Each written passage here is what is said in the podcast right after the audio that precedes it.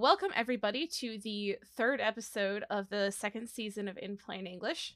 I am your host, Jamie Maffa. Today we're going to be discussing the paper Lengya virus, a newly identified Henipavirus in China, zoonotic pathogen causing febrile illness in humans and its health concerns, current knowledge and counteracting strategies, by Sandeep Chakraborty et al. And here to discuss this paper with us is our expert, SB Pai. Uh, SB, would you like to introduce yourself? Yeah, thanks for having me. So, my name is SB. I'm a third year PhD student in the lab of Dr. Carolina Lopez at Washington University in St. Louis. Uh, sort of broadly, I study Henipavirus replication, and I'm super interested in viral evolution and emergence and what makes some viruses so dangerous while other viruses are like barely doing anything. Uh, and so that's sort of what guides my PhD research. Great. Well, thank you for being here. Joining us for this episode are our two guests, Tanya Lintz and Hannah Tretanero. Uh, Tanya and Hannah, would you each like to introduce yourselves? Sure. Hey, I'm Tanya Lintz. I'm a third year PhD student in the lab of Jose Moron Concepcion in the neuroscience department, also at Washington University in St. Louis. And I study sex differences in um, opioid use. So, pretty different from this. Hi, my name is Hannah Tretanero. I am a pediatric nurse here in St. Louis. Well, th- again, thank you all for being here. And without further ado, uh, SB, let's get into it. Yeah, so sort of before starting, I'd love to go around and get a feel for everyone's relationship with viruses, sort of pre and post emergence of COVID. Um, I definitely know that I started thinking about viruses a lot more on the other side of COVID, especially having so much time at home to just sit there and think about viruses. That they definitely play a much uh, they definitely play a much bigger role in my life now than they did pre-pandemic. You guys sort of had a similar experience. Yeah, definitely. I actually pre-pandemic um, had just started getting into the healthcare world and was working at an urgent care when covid started um, and so my life kind of went from like not really thinking about viruses that much um, to that kind of being my world and doing a lot of testing and stuff like that for covid and now uh, working in a hospital as a nurse i see a lot of the like clinical signs of viruses so that's kind of my relationship with with them now. Cool. Yeah, I worked as an EMT out in Boston, so my experience with viruses was pretty limited to patient work. And aside from that, COVID is pretty much the most that I've been interested in learning about viruses since then. Probably very similar. Pre COVID, viruses were just kind of like an annoying thing that happened to you sometimes. And something that I learned about in medical school that was very, oh my God, I have to memorize 50 different viruses and the like treatments for all of them and their mechanisms and whether they have RNA or DNA. And I was like, this is just kind of annoying. And post COVID, viruses are obviously something that we think about a lot. Definitely has changed a lot. For sure. I definitely think pre-COVID, I never like got on an airplane and spent the entire time thinking, "Oh man, am I going to get a viral illness from this?" That's all I think about now is like 10 different people are coughing on this airplane and none of them are wearing masks. So it's really interesting. I feel like our generation has had this like virus moment and previous generations have had virus moments too, but a lot of times when we have those big pauses between major pandemics, we sort of forget about it because it's super easy just not to be in our face. So I wanted to do like a quick history lesson to start us off to highlight just some of the infectious disease outbreaks historically that we think of first as being like the more devastating pandemic events. So, like going way, way back to the Middle Ages, uh, from 1347 to 1351 was when the Black Death plague was circulating around Europe. So that was called. It was, it's also called bubonic plague, um, and it was spread to humans from infected fleas that traveled on rodents. So when ships would travel around the world with their like rats that would get on board, the fleas that bit the rats would then end up spreading their disease from flea to rat, and then the disease would spread from rat to human, and Black Death occurred. Um, and that ended up killing um, at least 25 million people, which is crazy when you think about the world population at that time. Um, and then, sort of a couple centuries later, smallpox from 1520 all the way up until 1979. Uh, that was caused by variola virus, and that's estimated to have caused 56 million deaths. Um, even more recently, Spanish flu from 1918 to 1920 caused 50 to 100 million deaths. HIV/AIDS has caused over 40 million deaths. And we all know firsthand how devastating the COVID 19 pandemic has been, um, caused by the SARS CoV 2 virus, and that's already killed over 6 million people. So obviously, this is like terrifying. But what's really interesting is that when we consider the like global virome, there's like an estimated, and this is you know only as good as how much we're able to surveil for new viruses, an estimated 1.6 million viruses in the world that are capable of infecting just mammals and birds. So it sort of raises the question like, if there's 1.6 million viruses around, why doesn't this happen more often, actually? Sort of by definition, an emerging disease is a de- disease that's caused by a pathogen that enters a new geographic area and expands its host range by transmission. So that means that it finds something new to be its host and spreads to that thing, and that's when we call it emergent. So, for example, um, if a virus spreads from wildlife to domesticated animals, or from domesticated animals to people, or from livestock to people, all of these are events of emergence. And when we talk about pathogens, we could be talking about bacteria, viruses, parasites, any of these microorganisms, but specifically one that causes disease. So when we're thinking about pathogens emerging, it's things that cause disease in places they didn't use to cause disease. One thing that's really interesting though is that like obviously so many things can be pathogenic, but actually in the last century most of the newly emerging and re-emerging diseases have been caused by viruses specifically. And so this is just like sort of interesting to think of as have you guys like really considered pandemic nature of viruses versus other things like the fact that we don't have like parasite pandemics running around do you have any idea the reasons that that might be? Viruses are super contagious. It's easy for them to be passed from human to human. Definitely. They're experts at like hijacking other people's business and using it for their own stuff. Yeah, so when we're talking about viruses versus all these other pathogens that can also cause disease, a lot of these other pathogens that can cause disease don't actually evolve as quickly as viruses. So, one thing that's really interesting is that viruses we talk about a lot like with flu for example that every year there's like a different flu virus that's circulating. And so viruses do all these like recombination and like variant creating events. Like they do a lot of things to change themselves frequently and that's sort of their way to stay relevant um, and they because of the nature of just like how they're built can do that while a bunch of other organisms have like a lot more stable just like genetically they're more stable. And so it takes longer for them to make these giant changes. Um, and also a lot of these things can get killed by like common water treatment techniques and like basic hygiene now so like we don't think a lot about cholera for example a couple centuries ago people were really really worried about cholera but now we drink really clean water and we're not so worried about a lot of these bacterial uh, infections that used to be so pro- so prominent. So for an emerging disease to reach pandemic spread, there has to be like a combination of a bunch of different things that all happen at the same time. So one of the factors that plays a big role in emerging disease is globalization.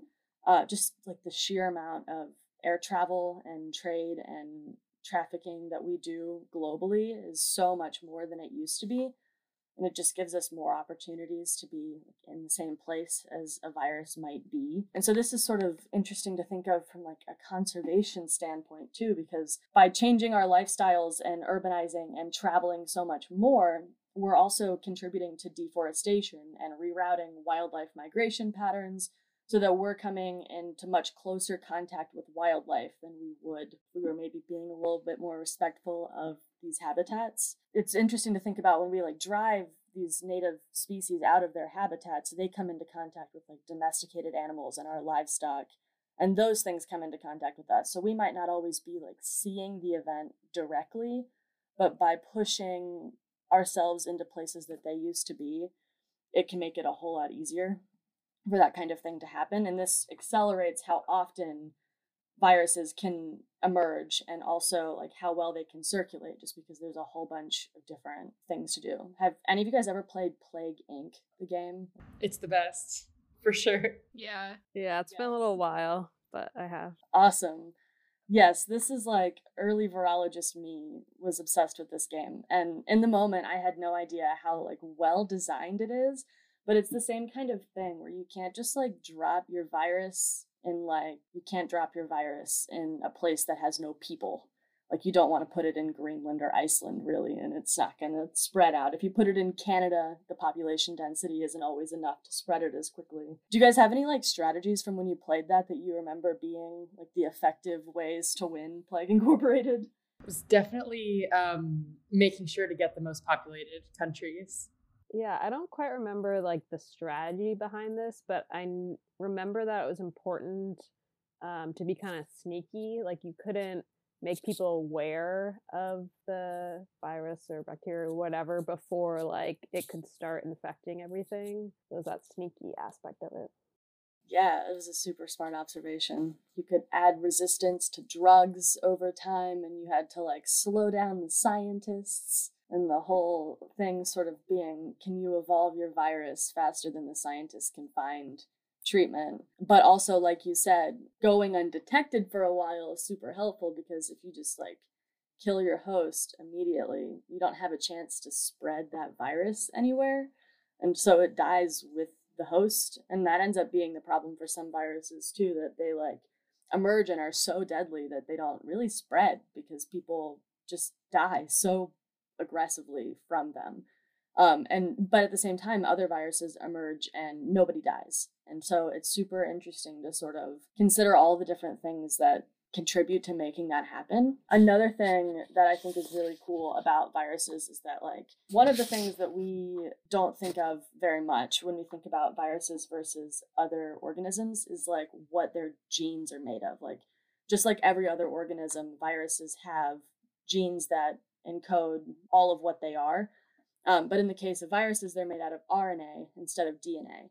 And what's interesting is that the actual like proteins and enzymes that make that RNA genome have like a really high error rate. It's greater than four orders of magnitude higher than the error rate of the the same proteins and enzymes that make up DNA in real time. Uh, and this is really interesting because it sort of puts a cap on how much virus that you can have because every time that a virus replicates, it changes a little bit.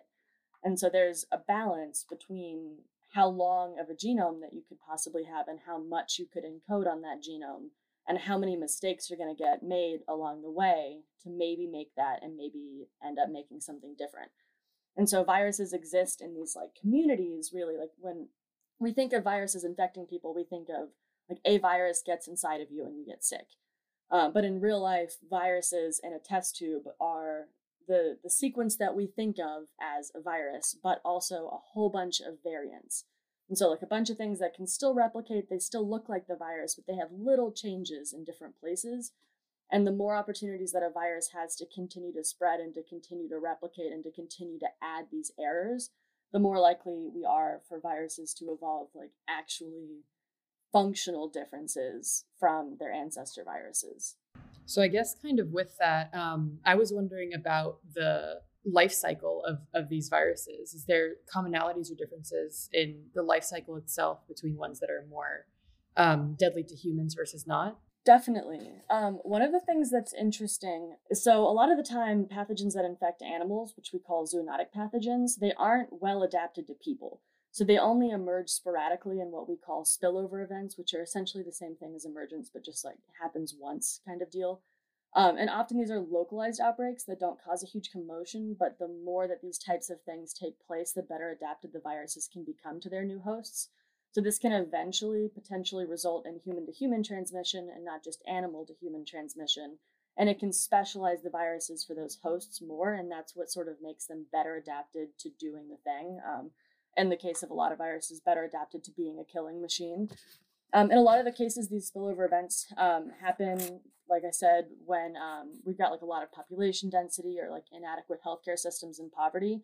Um, and this is tough because these are the same areas where it's hardest to do like surveillance, and so it's hardest to figure out exactly who's affected and how affected they are by the viruses, and sometimes can keep us from finding viruses when they're still newly spilled over to people and maybe less aggressive. And so sometimes the viruses that end up being the most dangerous actually just have spilled over into people a whole bunch of times. And that's a huge contributing factor to them just picking up the kinds of things that they need to be better adapted to human hosts and to like survive better, to replicate faster, and to avoid getting detected by the immune system. Um, one thing that's interesting um, so, this paper talks about Henipaviruses, which are these paramyxoviruses. Um, and they, so paramyxovirus is the broader category, Henipaviruses are a type of paramyxovirus.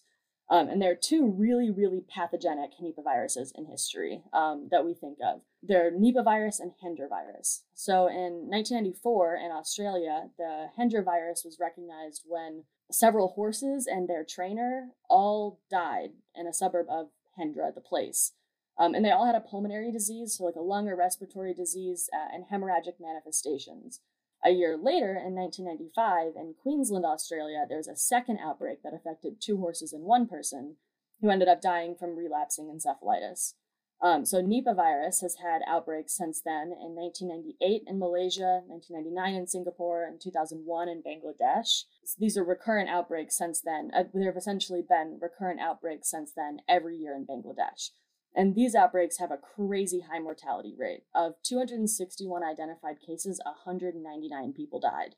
So the latest outbreaks that have been in India in 2018 and 2019 also had a case fatality rate of 91%. So these guys are like crazy deadly. But one thing that's really interesting um, is that for both Nipah and Hendra viruses, they're spread by this, it's called a Pteropus, P T E R O P U S, and but they're called uh, also called the flying fox. Um, and these are the natural animal reservoirs of Nipah and Hendra Nipah viruses. Um, I don't know if you've ever seen flying foxes before, but they are like crazy town. So they're the largest bats, and they can have wingspans of five feet and a head and body length of like 16 inches, which is the size of a medium dog jacket. So they are huge things, and they they roost in giant groups and they eat fruit. Um, and what's cool is that they use like sight to navigate, not echolocation like other bats, even though they're still nocturnal. But since they eat these fruits, they transmit their Henipaviruses like Nipah and Hendra through um, like they start to eat a fruit it gets contaminated and then people come into contact with that fruit and or with the secretions of the bats and that's how these Henipaviruses ended up jumping to people. So there's like a crazy life cycle tree of the like bat Henipaviruses so essentially they can transmit from bat to pig uh, and so that's like a lot of people in these areas have livestock, especially pigs. Um, when there was one of these earlier outbreaks, the 1999 outbreak in Malaysia, caused them to cull over a million pigs, which decreased the like entire Malaysian economy by 30% that year. It was insane because they they were so worried about the spread of virus from pig to person happening even more and being even more deadly. And so it can go from bats to pigs, it can go from pigs to people, can go from bats to people, can go from bats to horses, can go from horses to people, can go from bats to bats. There's all kinds of different ways that this virus can move around. And so these two are super well adapted, just like surviving, just like getting between stuff and staying in circulation, which has given them a lot of opportunities to sort of adapt and change and like evolve to become so dangerous versus the one that we're about to talk about. And another thing that's really interesting that can help sort of with the severity is also like how well the viruses get transmitted. So in the 2001 outbreak in India, it was one patient that got admitted to a hospital and 11 people got infected like immediately. Um, and so it's super easy to stick around when you can spread that quickly as well. But the one that we are talking about is really interesting because so the way that this virus, Lanya virus, emerged is super different from the way that the Nipah and the Hendra viruses before it emerged. So those came from flying foxes, the bats. Um, these actually come from shrews, the rodents. So there were these Pakistani authors in the Journal of Virus Eradication that published a paper last year, I think it was 2021, um, where they described the first hint of transmission of Lanya virus, uh, which was in 2018 in December, when a farmer visited a hospital um, in Shandong uh, province of China, presenting with a fever and a history of contact with animals within a month of developing symptoms. They didn't po- test positive for any known diseases, so they got enrolled in this like study where they would swab your cheek and test the genomes of whatever you might be infected with as a way to detect new viruses. Um, and when they did that, they found that this was not the only person that was infected with this virus. There's like 35 other people in China that are all infected with this virus. And so they're like, oh man, this is like a whole thing. And so that's when it starts to gain traction. From 2018 to now, like I said, there have been 35 patients from three hospitals that were all suspected to be infected by this virus. 26 of them were confirmed positive by testing for the virus genome itself, and they had it. Um, in all of the cases, they had symptoms. So they had fever, um, 50% had a cough, a bunch of them had myalgia, muscle aches and pain. Um, others had headaches, some were vomiting, some of them had low white, uh, white blood cell count, a bunch had low platelet counts, and even some abnormal liver function, but nobody died. And so it's super interesting. Um, we've got essentially a virus from the shrews that was not nearly as dangerous, and these viruses from the bats that are a lot more dangerous. And so that's one potential explanation is that something about the origin of these viruses could be what's responsible for the differences in how dangerous a virus can be, where they come from. But that's also, it can't be the full story either, because there are other Henipa viruses from bats that didn't like emerge and kill a bunch of people. Um, and so this is sort of like the big it's a big hot topic in virology right now that I guess long story short, we don't know a clean cut answer for why some of the viruses are so much more dangerous than others. But a huge contribution to that is how many times it just comes into contact with people and how many times it can spill over. Uh, I have a follow up question on that. Um, when I was reading through this article, um, I underlined that like this virus um, is not serious and fatal. There was a quotation about like no need for panic. Um, so I guess I'm curious: is this how all of our deadly virus viruses start as something we sh- shouldn't be panicked about, um, or is this um, kind of in a, in its own category? I don't want to make an all or nothing statement, but I'd say the majority of the time when we see these major like emergence events, there have been spillover cues before that that have indicated that at least this kind of virus has a chance of coming out somewhere. So to like take our favorite best friend that we all know and love, COVID, MERS and SARS-CoV-1 both emerged before that, and in both cases, people were like, "We should keep an eye on that," but it's not an emergency right now. I think at that time, maybe less panic was raised. I know a couple of coronavirologists that were like working on coronaviruses before COVID, and they were definitely vehemently like, you should be worried about the coronaviruses. And so I think that definitely from the scientific community, there were people that were aware and concerned about it. But in both of those cases, they just weren't fatal enough, they weren't spreading fast enough to be an emergency. But all it took was essentially, there's a paper that came out like um, I think August of this year for co- uh, for coronavirus, where they showed um, it was either one or two separate studies that did like basically analysis of where COVID came from, tracing the different people that were infected early on and what kind of virus, like what virus exactly they were infected with of COVID. And they were able to say that it seems to them like there were two separate spillover events that happened in this same like fish market back to back and that that played a big role. One of those spillover events was like hypothesized to be more of the virus that ended up spreading and being crazy than the other, but both were there. And one thing that's like super unique and crazy about that is that that means that when people like those viruses are circulating together, which means that they can sort of help each other out, like those strains, those those isolates are circulating together and can help each other out, becoming more and more virulent. So a lot of times we do have cues, but we also just can't predict. A lot of times, like with this Langya virus, people are talking about it a whole bunch, but not panicking about it yet because it's the same kind of thing where it's we're seeing it it's an early emergence event so it's not like a thing to be panicked about but we can see now that Henipa viruses from both bats and shrews can transmit into people and so it's worth hoping and taking measures to make sure that they don't start transmitting from people to people. So I see on the symptoms list a lot of things that I recognize um, from lots of other illnesses and diseases. So I guess I was wondering number one, I'm sure the numbers of actual, you know, people that are infected with this virus um, are much higher than what's reported. And also, I was um, wondering um, how how this surveillance and tracking is is done when we're. I assume we're not taking sero surveys of um, people and, and livestock just constantly. Yeah, one of the things that's really tough is that this virus is emerging in places where it's like dominated by the livestock industry. It's really densely populated. People maybe aren't going to be as likely to go like, scream, panic, terror, virus spillover event over like a sniffle. And so the Taiwan Center for Disease Control, their version of the CDC, has announced a plan that they're implementing now for genome sequencing and surveillance of Langya virus that involves testing animals and humans without necessarily waiting for cases to emerge as a way to monitor how things are going. Um, and this is sort of to ensure that if the virus does spill over again, it can be spotted early on before it becomes a problem. But it's also really important to start to develop like diagnostic tests early on when we start to notice this kind of thing that are more easily given.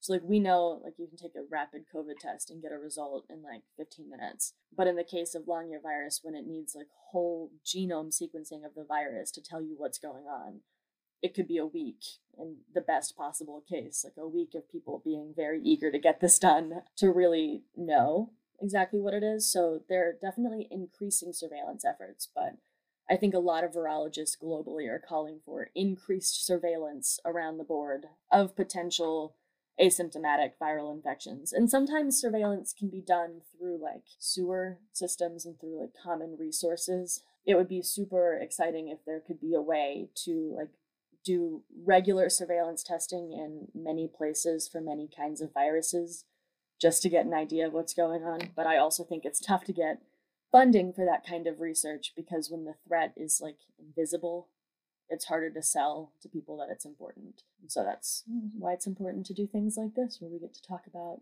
virus spillover and why we should be worried and thinking about it. I am curious as um, a scientific community nationally, internationally, how good are, are we at identifying this point where we should actually start being worried about a virus? I think today, one thing that I'm always impressed with in the scientific community is that I think a lot of virologists and a lot of people that study emerging infectious diseases broadly are very excited about the viruses that they found. Not excited as in, like, this is a great virus, but excited as in, listen to this, pay attention to this, this is important information.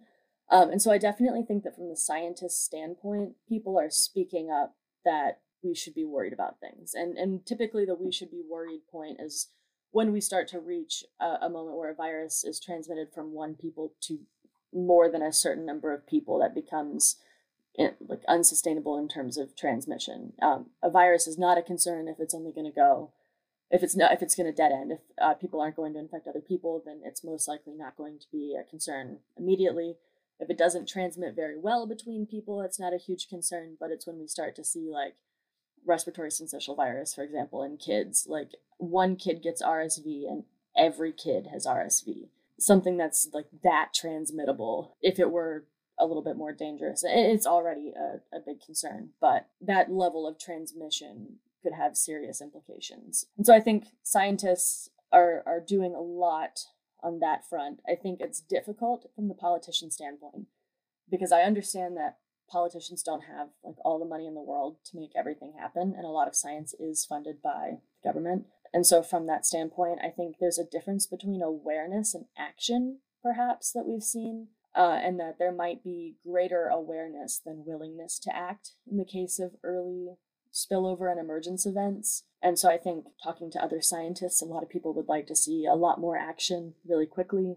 But there's also, I think, a balance where politicians are doing what they, what, what they can with the amount of resources that can be devoted toward responding in that kind of event. I think COVID ended up being kind of best case scenario from a research standpoint, in that like the vaccine effort was tremendous. Like, definitely a once in a lifetime thing to be sitting around watching as this vaccine gets developed and employed so, so quickly. And I think that that was a really strong response. And I think that developing that mRNA vaccine technology is going to be really exciting and helpful moving forward uh, for just manipulating that between different systems. And that that will help us be more prepared in the future as well. But I definitely think, on the scientist standpoint, there's a, a large call for even more increased awareness, even more surveillance, more of a budget to respond to these kinds of things. Because we saw, even if these events aren't occurring all the time, they're getting more and more frequent. Like I said, because of the like globalization and us infringing on wildlife habitats and if these things aren't going to go away, then we need to sort of be more prepared to deal with the consequences of them. Personally, I do see that as a weakness, like in the present and in the past, in terms of our responsiveness, just unwillingness to act until it's like game time. I was just wondering, in terms of resources, um, do we have sort of predictive modeling in terms of how these viruses might mutate and what the most likely mutations are and, and how that'll affect um, infect- infectivity and also um, lethality? Definitely. One of the things that's really cool that we can do, I think is really cool that we can do, um, are these virus evolution studies where essentially we can simulate multiple rounds of infection of a virus, like through a bunch of different cells. And so we can, we call them serial passaging experiments, where we basically infect a bunch of cells with virus. And then once the virus has grown and killed a bunch of the cells, we take the virions, the virus that gets produced from the cells, and we use that to infect more cells, and we use that to infect more cells, and we use that to infect more cells, and we do this a whole bunch of times to sort of simulate in the environment virus getting passed between cells between different people. Um, and so we can see by that the mutations that emerge over time and predict regions that are more easily mutated. So, one of the reasons for doing that is for finding things that never get mutated when you do that, because maybe those are things that are essential for the virus to do its job. Um, and all of these other things are dispensable. And so that's another way that they do like vaccine targets is things that are not as likely to change and evolve. And so there are definitely really cool models like that. And there are also really cool computer models that people can do where they map out essentially more in the public health sector than the biology sector, but they can map out um, who might be likely to come into contact with whom and how quickly viruses might be able to spread based on how transmittable that they are and like the kind of impact that that could have on the local population. Yeah, lethality is definitely harder. It's diff- it's it's a bit more difficult without like actually studying the virus in cells and animals and people um, to really know how lethal a virus is going to be and like how the immune system is going to respond to it, how quickly the immune system's going to react and fight it off. And so that's like another, we need, you know, just more science. We need more research on these emerging viruses to be able to do that kind of thing. It'd be really cool to see funding for viruses that maybe you wouldn't care about on the surface for them to still go study them because i think one of the downsides is that the viruses that get the most funding for us to study those kinds of things are the ones that have already shown some promise to be dangerous uh, and that sort of misses the whole mark of wanting to catch something before it's a problem. All right, I have a question that I um, feel like I have thought about so much during the past couple years with COVID. Why do people have so such varied symptoms to the same virus?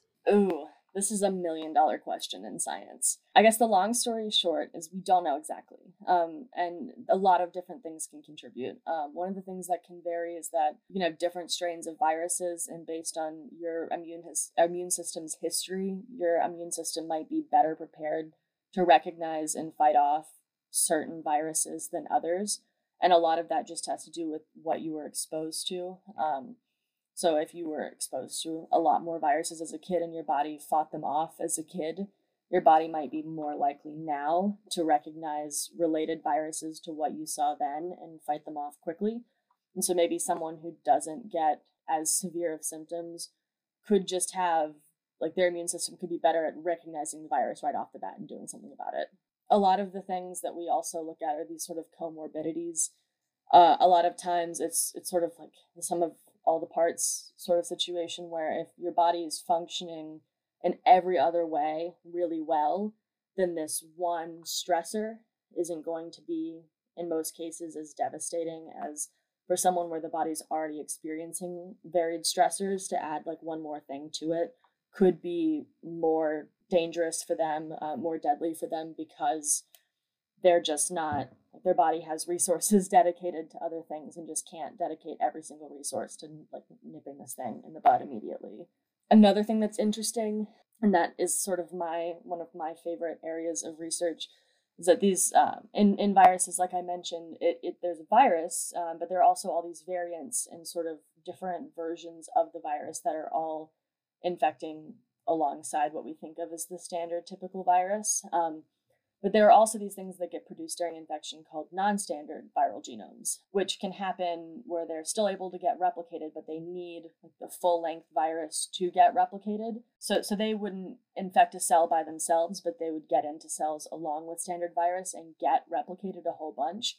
Um, and these non standard viral genomes have been shown to stimulate the um, innate immune system, so your body's way ability to recognize the, the virus at the very beginning and do something about it can also promote cell survival during virus infections. The cells that produce a whole bunch of these things survive, where the cells that produce very few of these things get killed pretty quickly. And they can also just interfere with the ability of the standard virus to replicate in the first place. Because, like I said, they're getting replicated by the same machinery as the regular virus, the standard virus. But they're, in a lot of cases, a lot shorter than the full genome. And so it's easier to make a whole bunch of them in a cell um, and these things, especially in the context of RNA virus infections like viruses, are really important to think about because that's like a whole part of the infection dynamics. Um, and we can see some like host specific generation of these non standard viral genomes. Like sometimes uh, when we look at cohorts of patients, sometimes they produce the same exact kinds of non standard viral genomes, um, like conserved across many patients which suggests that like both the virus and the host are participating in generating these species. Uh, and so that's sort of like another theory that plays into different responses is that different people might be more likely to make more or less of these things, which could affect, like I said, like immune responses. Um, and a lot of times it's easier to clear a virus if you can get a robust immune response quickly there i'm sure there are also many more factors than that but those are sort of to scratch the surface some of the things that could be playing into that dynamic.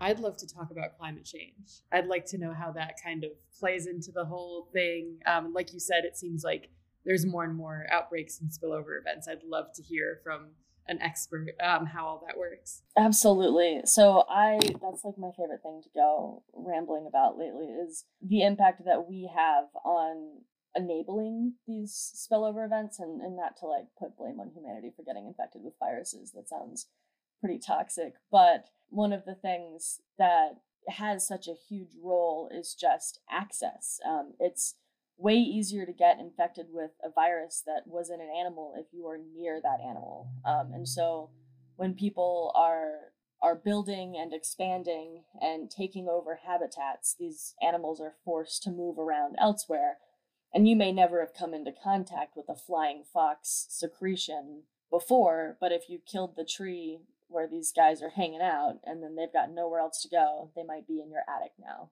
And so, and that just enhances how likely you are to come into contact with them. And also, it brings animals closer to other animals because a lot of animals live spread out over these habitats, but when we force them out, they're sort of forced to condense and find new areas, which brings them closer to each other, which makes a virus more likely to hop between different animals. Like it's not it's specifically like with birds or mammals, for example. Like if you've got different species of birds that are suddenly forced to come together, there might be viruses that some of these birds have been dealing with that other birds have not been dealing with and then when you put them in the same place the birds that were not used to it suddenly get sick with this new virus and they can go spread it or they can end up getting killed and that can sort of affect the the whole chain of everything. And the same happens with mammals. Like if there's a, a virus that's super prevalent in i don't know something you hunt um, and you have hunting dogs uh, and your dogs come into contact with these things and then you come into contact with your dog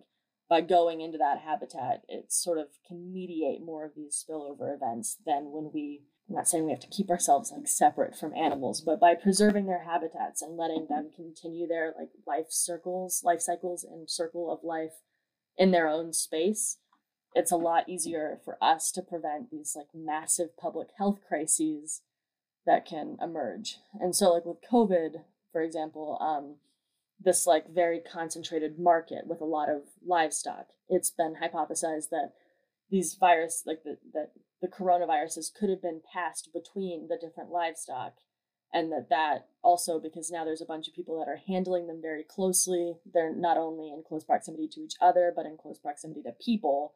And then they're getting taken away where they can go somewhere else. And so they sort of have this whole new world of hosts once they get out of that market and so the more that we infringe on these habitats and infringe on this like natural order of animals being animals, the more likely we are to sort of experience these spillover events. And it can go the other way too, that we can give them viruses that can then replicate through a few cycles in them and maybe find their way back to us. And so viruses are they're sort of everywhere. They're always always in and around and sometimes we're noticing them and sometimes they're going around undetected, but they're sort of always present. It sounds like we might have to get used to pandemics. Yeah, it does definitely sound that way. I think one of the things that's interesting too is considering like the public attitudes toward vaccines and therapies and mitigation of how like virus transmission. So we saw sort of early days people weren't necessarily that willing to quarantine at first, and they weren't necessarily that willing to wear masks, and they maybe still aren't that excited about the vaccine. And it's really interesting because, like I said, I was talking about the um, Hendra virus earlier with the horses. So that one, there's like now a vaccine for horses that's against Hendra viruses that you can get in Australia if you've got horses, knowing that these viruses are circulating in horses and that then they're jumping to people and killing people, people are still like, eh, do I really want to vaccinate my horse? Maybe, maybe not. And sometimes that's like a, a hard no, I actively don't want to. And sometimes that's just like a laziness. I didn't consider that I might need to. Like, I didn't really realize the problem.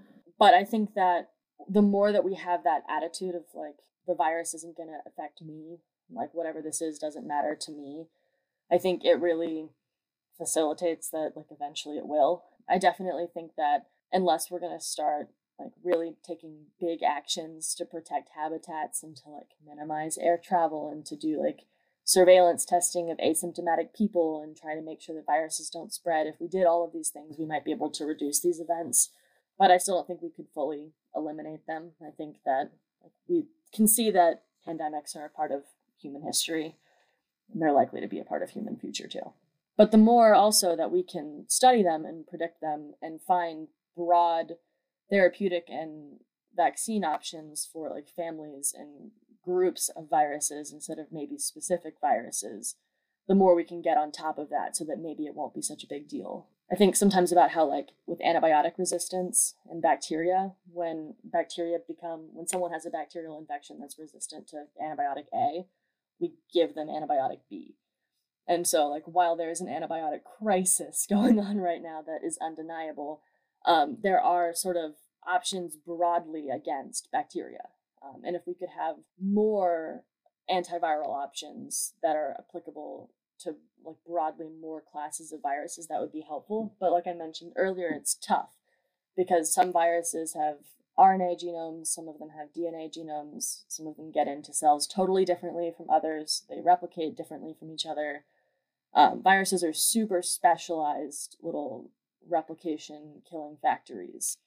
And so it can definitely be nice because you can design maybe biomarkers. Like it might be easier to tell you've got one virus over another kind of thing, but it might be tougher to come up with something that directly targets some part of the virus if the virus can just constantly change, which is exactly, you know, the game we play with flu every year, predicting how that virus is going to change and designing vaccines that we believe will be most effective against what's predominantly going to circulate, which props to the people who do that. That is a job that sounds extremely intense to me. Another interesting thing, speaking of sort of vaccines and treatments, there are no obviously approved treatments or vaccines for Longya virus also for henipaviruses more broadly.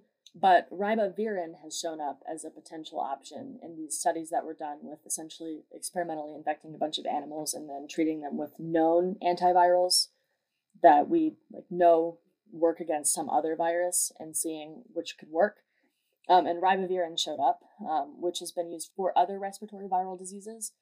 And ribavirin, in combination with the anti-malarial drug chloroquine that we've been hearing about not too long ago, um, was uh, shown effective to treat Hendra and Nipah infections. So that could be a possibility for Longya, but as long as no one is like dying from it, it would be better to come up with a treatment that is maybe more specific for henipaviruses. A lot of times, those like combination therapies of existing drugs can have really interesting side effect combinations. And I mean, it's great to have them and it's great to be able to repurpose drugs. but it's also really important that we design more antivirals. And I think there's a lot of research right now that is going into that. And I, I, one thing I like about this Lania story is that it, it sort of highlights the like tip of the iceberg of viruses a little bit, where animal viruses are constantly spilling over to people and they go completely undetected. Um, and we like basically never find them until they start to cause real disease. And while Lania virus isn't fatal and it doesn't seem to be spreading easily between people, um, and also since shrews can clearly pass viruses to people, um, as this virus is changing and adapting, it could end up infecting people directly more often or like spreading between people. And there's this um, person, Emily Gurley. She's an infectious diseases epidemiologist at Johns Hopkins, and she said that large outbreaks of infectious diseases typically take off after a lot of false starts. If we're actively looking for these sparks, then we're in a much better position to stop or to find something early.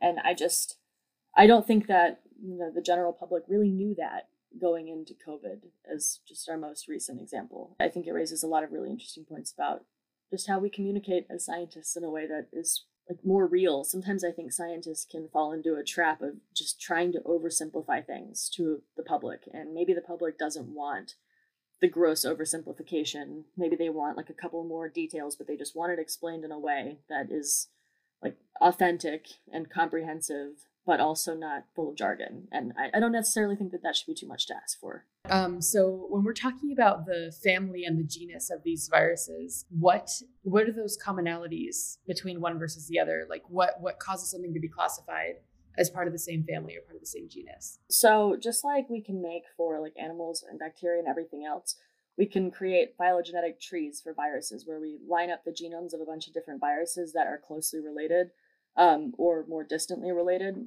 And we can use this to sort of cluster, to, to make clusters of viruses with certain characteristics. Like when we did this for Henipaviruses, we see two clusters. Uh, we see bat Henipaviruses that bind specific receptors called ephrin that let them enter cells, and then the shrew ones that don't seem to have this receptor but still get into people somehow. So we can say at least two ways that it can get into cells. And so we can sort of do these phylogenetic analyses to cluster things together. And that's one way that we can find out that things are related or not related. At the very beginning, when they like patient comes in and is sick, they take swab of patient. The very first thing that they do is take that sample and prepare it for sequencing. And so they sequence everything that was in that test tube and use all of those things because it's a bunch of cut up pieces of RNA they basically use a computer to line up all of those cut up pieces of RNA because if you cut up like a hundred base pairs of RNA and you've got like 30 base pairs of a fragment, and maybe 40 base pairs of a fragment, and maybe another 40 base pairs of a fragment, they overlap in some places. And so you can find the places where they overlap and construct like full sequences of genomes of any species, any organism that way. Uh, and so that's a lot of what happens with early virus identification is that they do these like whole sequencing of genomes and then they make these trees and align them to everything that we already know. And a lot of times it'll be like, okay, well, we know it aligns within paramyxoviruses, we know it aligns within Henipaviruses, but then it doesn't align within anything else. And so we say, we suggest that this is a new virus and here's what we're going to call it. And that's sort of how, like, when new viruses get discovered, that they get reported. Yeah, one thing that was interesting um, in the story too is that the Lania RNA that they found, so they found a lot of Lania virus in shrews, which is why they called that the natural reservoir. But they also found it in 2% of the goats that they tested and 5% of the dogs that they tested, which sort of supports that same thing of your livestock and your domesticated animals coming in contact with the more wild animals and then coming in contact with you and causing problems. And so shrews are actually like like I said earlier, I think one of the most abundant mammalian species worldwide. Um, and I've never actually met a shrew myself, so I was super surprised to learn about that when I was getting into Nipah virus research. There are like white-toothed shrews, red-toothed shrews, and African shrews. The ones that were important for Lania virus were the white-toothed shrews. They're like everywhere, like North America, South America, Africa, Eurasia, mainland Asia, Australian continental shelf islands. Like they're super widely distributed and so it, it definitely was interesting to see like given the amount of shrews the um, like the potential that if more of these shrews come into contact with other shrews that these kind of things could spread without even being necessarily detected in people by just spreading through a shrew population and that maybe someone in an island somewhere gets infected with the virus from a shrew, and you're like, wait a second, that virus is related to this other virus that was over here. And that's sort of how we start to track viruses spreading globally. What is the definition of a reservoir? So, a reservoir is the place that that virus usually is. So, just when no spillover is happening, no emergence is happening, everything is just hunky dory normal, the kind of species that you find it in. So, sometimes you find like reservoir, like if the reservoir is a bat, for example, that means that this virus is just getting passed between bats and living and existing within bats, evolving within bats. Its whole, the virus's whole world is bats. Um, and then there can be an intermediate host where, because we sort of put everything in perspective of people as the center of the universe. So an intermediate host is between people and the natural host, where it typically replicates. So we find really high levels of virus replicating in the reservoir hosts. And then these intermediate hosts, we might find dramatically less virus replicating. So those are sort of like the goat and the dogs. Those would be intermediate hosts in this potentially. Um, they didn't prove whether the Lanya virus went directly from the shrews to the people or if it went shrews to one of those animals to the people. But if that happened, it could be an intermediate host. So sometimes it can be easier for a virus to go from like maybe a bird to a mammal to a person than a bird to a person. And so these intermediate hosts can facilitate the jump from a reservoir to people. And again, we consider people as like the center of the universe. So intermediate is in relation to people, between people and the natural reservoir, which is the, the, the main place. So a virus can have multiple natural reservoirs. You can find like one virus circulates really well in dogs and possums or something like that. It doesn't necessarily have to be a single natural reservoir as long as it's super highly prevalent. So, follow up question to that Do we just randomly test animals to see what viruses they have? Or is it normally go in the other direction of we see symptoms in humans and then we track it back and that's when we start testing animals? It's more the second option than the first option. So we definitely there are sometimes people get grants like um, there are people at WashU that go out and look for viruses in ticks in Missouri and and look for like viruses that infected a tick that could have potential one day to get to people because we know that ticks bite people. Um, and so there are definitely people that do that sort of very preliminary research where it you have no idea if it could end up being a problem, but you're looking for anything anyway. That's not all of people. I'd say more often the like a lot of times when those happen, it's like you report that you found it, but you maybe don't like study everything about it. And so those labs are like really specialized at finding new viruses.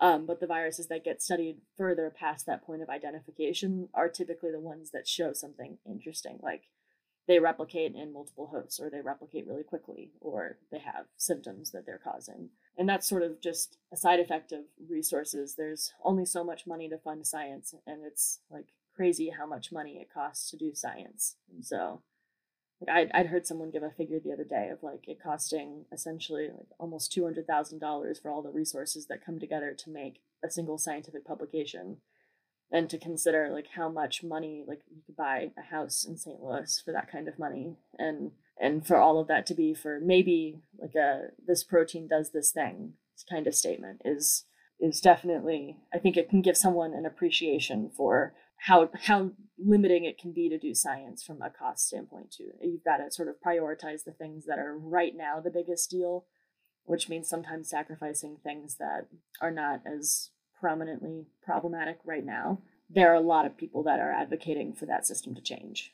Yeah, I think that's an interesting point because I have a feeling that economically it would be a lot less expensive for us if we got ahead of stuff and were mm-hmm. able to uh, spend more money on prevention instead of uh, waiting until it becomes a big problem. Absolutely. In that case where they had to cull the like million pigs in um, Malaysia, I can only think about like they lost 30% of their economy that year from that. If they had just like caught the virus before that started to happen, or if they had had a better way to figure out like what's infected, like they could have potentially saved themselves from an enormous economic impact. And that's sort of nothing compared to what we're seeing now with COVID but it's just the economic consequences are crazy because it's not just public health consequences it's like livestock it's gas it's everything everything gets affected by by pandemics and so it's definitely a ripple effect that would be really much less expensive to curb at the start I'd love to do a quick summary based on this of sort of everything we know about the new Longya virus, though. An elevator spiel, I guess, of if you didn't listen to any of the podcast until now, what you should take away. So, first, Longya virus is a Nipah virus, like Nipah and Hendra viruses, but its natural reservoir is shrews, not bats. Two, Longya virus causes respiratory symptoms that can range in severity, but so far it hasn't been fatal. And three, Longya virus does not spread easily between people. So, should we be worried that this virus is going to cause the next glo- global pandemic? Probably not. Should we increase surveillance of new virus spillover events? Absolutely. If you got nothing else from this paper, those are your three. I don't really have a question, but I have to. I did kind of like it because they were like, okay, so here's um, some people who have this illness, and then they tested the. It seems like they tested the immediate people around them, and then they tested the immediate animals around them, and that's how they found all their stuff. Definitely. It's really interesting the kinds of things that they do. It's tough because when the sample size is this small, like 35 people is the high end, 26 of the cases are confirmed. You don't have a whole lot of options for contact tracing. You kind of have to deal with whatever is like available to you. They, I think they gave a sentence where they were like defending the fact that they only traced nine people, but they still traced like nine whole people and everything and found no commonalities between them and, and could make a compelling argument that at least at the sample size there's not spread happening between people. But you know there is always the caveat that if you looked at a thousand of these cases would you still see no transmission between people? Maybe maybe not. So the end of the paper talks about how we need to do a better job of having um, preventative measures and implementing proactive control strategies um, to limit the spread of viruses. I guess I'm curious for these new emergent viruses, what does prevention for them look like? A lot of the prevention can look like being really careful with overcrowding of both people and livestock. So these like markets like we saw that have a ton of different exotic and wild creatures all cooped up together. Not doing that is a, a great start at prevention. And also, what we were talking about with minimizing deforestation and climate or and habitat displacement are other ways of helping with the prevention. And then these surveillance of non symptomatic people and animals is another really important one.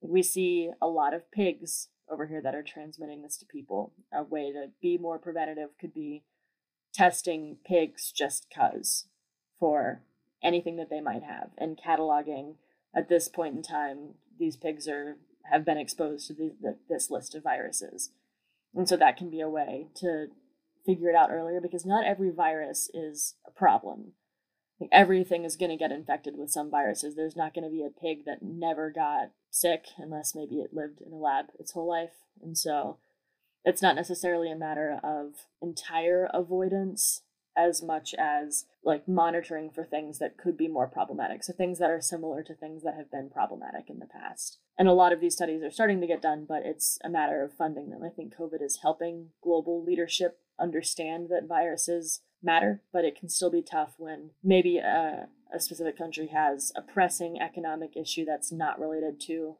something you can't see to really prioritize that thing that you can't see. I am curious if you have any recommendations for someone who is like a has a casual interest in viruses to stay up to date on kind of what's being talked about in that world. The CDC also does post a lot of these things, um, and it can feel intimidating to look through their website and to like really dig for the news. But they do oftentimes make an, an effort to like, explain things in the layperson way and then link to the actual research, and that can be super nice for like get the summary, click on the thing, maybe skim through a little bit, but not necessarily have to read all of it, and that's a way. There are scientists on Twitter that there are a lot of specific researchers, like individual researchers, that make a point of promoting this kind of thing, and so. So as far as virologists to follow on Twitter, I know that Dr. Angela Rasmussen, it's at Angie underscore R A S M U S S E N. They're PI and virologist who post a lot of updates and interpretations of new virology news. And then I also know of Dr. Ben-Hur Lee. Uh, their handle is at Virus Whisperer. Um, it's maybe less targeted for the general public, but they do touch on a lot of social issues arising with science in addition to talking about new additions in virology. And then another one, um, Trevor Bedford, it's at TRVRB. Uh, they're a great virologist who focuses more on emergence and evolution, and they might be more likely to post about the kind of content we've been discussing today. They also do a lot of analysis of new COVID variants, which I think is really cool. Beyond virologists specifically, uh, some great places to look for just general updates on new science would be at Nature News. Uh, and that's good for updates on published and peer reviewed science with some communications and opinion pieces from reputable science uh, scientists, but it's definitely it's sort of based on existing public. Like when things get published, they show up on Nature News. Uh, and then New Scientist at New Scientist is another goodie for keeping up with fresh off the press scientist. And BBC Science News does a lot of great science updates targeted at the general public that are sort of guaranteed to be more easily digestible stories. So, depending on how much time you're looking to spend and what exactly you're looking to follow, these are some recommendations that I would I would send your way. So I know that this publication is intended for surgeons, but I do know that when medical professionals are seeing patients that there's you know very strict protocols m- most of the time. So how often, and do you know anything about the process from something like this, like a like a um, an effort in knowledge leads to an actual change in protocol. I think one of the things that's helpful by having this sort of communications is that maybe a scientist who's not thinking about Henipa viruses at all now is thinking about Henipa viruses, and if they get someone who tests negative on all their panels, they might be more likely to be like, oh, maybe you have something interesting instead of you've got something generic, go home. And so that could be sort of another perk to having these kinds of communications going out to medical professionals too. So, before we finish the episode, I'd like to hear from everyone what was the most interesting thing that you learned from this paper? The thing I was most excited about with this was that it was the first shrew-borne virus that got into people. And so it was sort of a good argument until that point. It was easier to discard if this virus is in a shrew, we're fine. Because the Henipa viruses that we're worried about all come from bats. And so with this, it was sort of a great way to start making the argument that no, it doesn't matter where they're coming from, they can still spill over to people and we should be aware of them and sort of just continues to make the case for surveillance early and often. I would also have to say I think it's really interesting interesting that shrews can be a reservoir. Like I think before we had this conversation, I always thought about like bats and rats um, as being the main animals that pass along viruses to humans. And I think it's really interesting to know that there are so many more animals um, that are kind of part of this process than just some of the ones that we mostly hear about. I also thought the shrews were fascinating because I, I never thought about the fact that shrews are probably all around me constantly. But I also thought it was really interesting to hear about how this type of like serology and like testing is done and how when someone gets sick, the process goes from, oh, this person has these symptoms to the tracing of the people and, and the surroundings. I thought that was really cool. Well, thank you all for being on this very interesting podcast. It was a pleasure talking to all of you about viruses. Thank you so much for having us. Yeah, thank you. That was awesome. Yeah, it was really fun. I learned a lot. If anyone heard something on this podcast and is interested in reaching out to hear more, they can contact me at e.pye at wustl.edu. Yeah, there is there is a tab on the website that says continue the conversation. Um, it's at inplainenglishpod.org. And if anybody listening has questions um, or things that they were interested in following up on from this podcast, you can submit questions there in addition to uh, SB's email. And we will do an extra little blurb about those questions. So please, please do use that. Um, we want the conversation to continue because obviously this is not all that there is to be said about uh, viruses or any kind of virus in general. With that, uh, we're going to close out the podcast. We have been talking about the paper uh, Langya virus, a newly identified virus in China, zoonotic pathogen causing febrile illness in humans and its health concerns, current knowledge, and counteracting strategies by Sandeep Chakraborty et al. And we've been talking about this with SB Pye, Tania Lintz, and Hannah Trettenero. As always, you can find this paper for free to download on our website at inplainenglishpod.org. You can also follow us on Twitter, Facebook, and Instagram at Plain English Sci. That's P L A I N E N G L I S H S C I. Make sure to subscribe to In Plain English on Google Podcasts, Spotify, or wherever you get your podcasts so that you never miss an episode. And you can become a supporter of this podcast on Patreon. Thanks again for listening and tune in next month for another episode of In Plain English.